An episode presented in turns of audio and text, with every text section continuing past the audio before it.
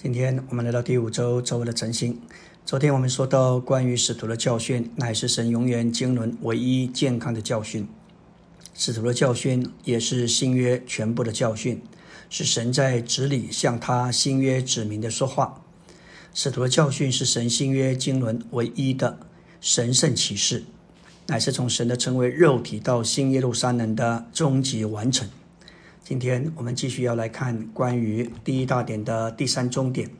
使徒的教训乃是维持同心合一的因素，使我们有一个心、一条路和一个目标。使徒行传二章四十二节，他们都坚定持续在使徒的教训和交通里，持续擘饼和祷告。在五旬节那一天，使徒传讲并供应基督所产生的头一批信徒，他们都坚定持续在四件事里。这里面包括教训、交通、薄饼和祷告。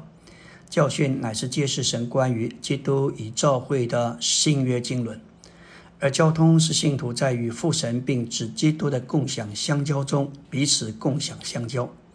薄饼乃是纪念主成就了神完全的救赎，而祷告乃是与天上的主合作，好在地上完成神新约的经纶。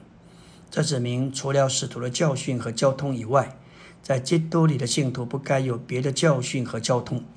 在神新约的经纶里，神所启示并承认的教训只有一种，那就是使徒的教训；而属乎神并蒙神悦纳的交通也只有一种，那就是使徒的交通。这是以父并他儿子耶稣基督的交通，也是唯一召会基督身体的唯一交通。这是维持召会同心合一的因素。我们来到第四终点，我们必须是那些坚守那按照使徒教训可信靠的话的人。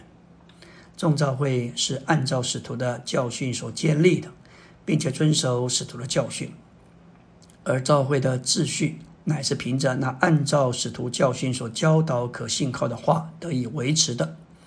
提多一章九节说道：“坚守那按照使徒教训可信靠的话，好能用健康的教训劝勉人。”又能使那些反对的人知罪之者。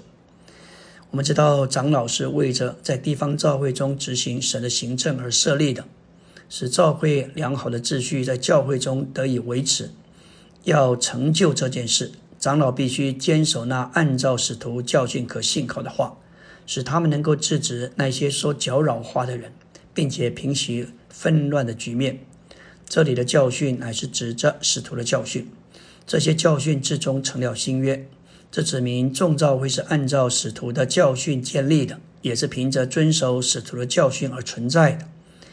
再再一个点，众召会的秩序乃是凭着那按照使徒的教训所教导可信靠的话得以维持。召会的混乱主要是由于偏离使徒的教训。我们要对抗这件事，就必须坚守在众召会中。按照使徒教训所教导可信靠的话，在黑暗混乱的局面中，我们必须坚守新约里光照并规正的话，也就是使徒的教训。要维持教会的秩序，除了长老职任以外，还需要有使徒按照神启示的话语。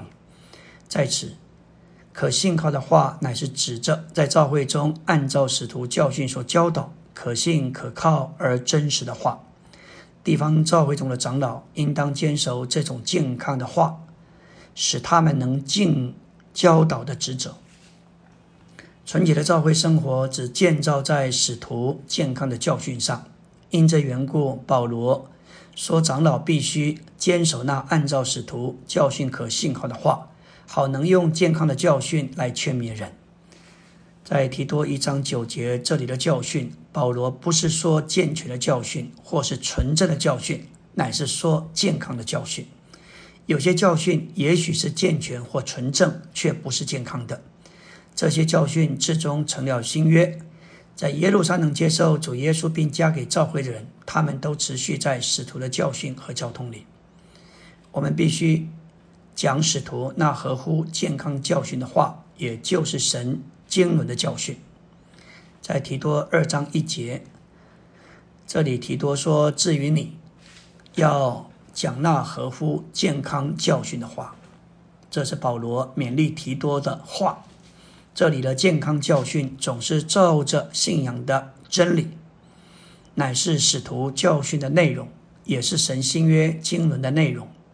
不仅供应信徒生命的供应，医治属灵的疾病，而且这样做也将教会带进良好的秩序的健康光景中。因此，在提摩太前书、提摩太后书、提多这三件书对付教会混乱和败落的书信里。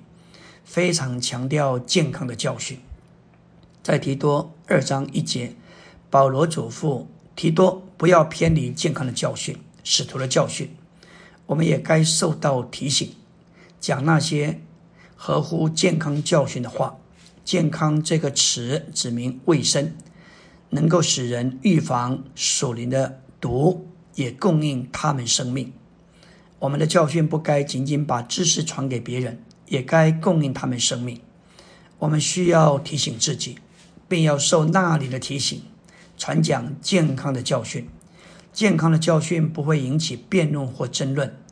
我们若是充分留意从主得着喂养，就不会在意争论。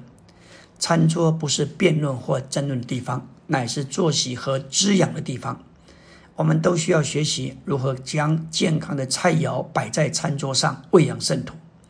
健康的教训总是与生命有关，能够滋养并且医治我们。唯有活的东西才是健康的。感谢主，使徒的教训不仅是健全、纯正，也是健康的，满了生命的供应。阿门。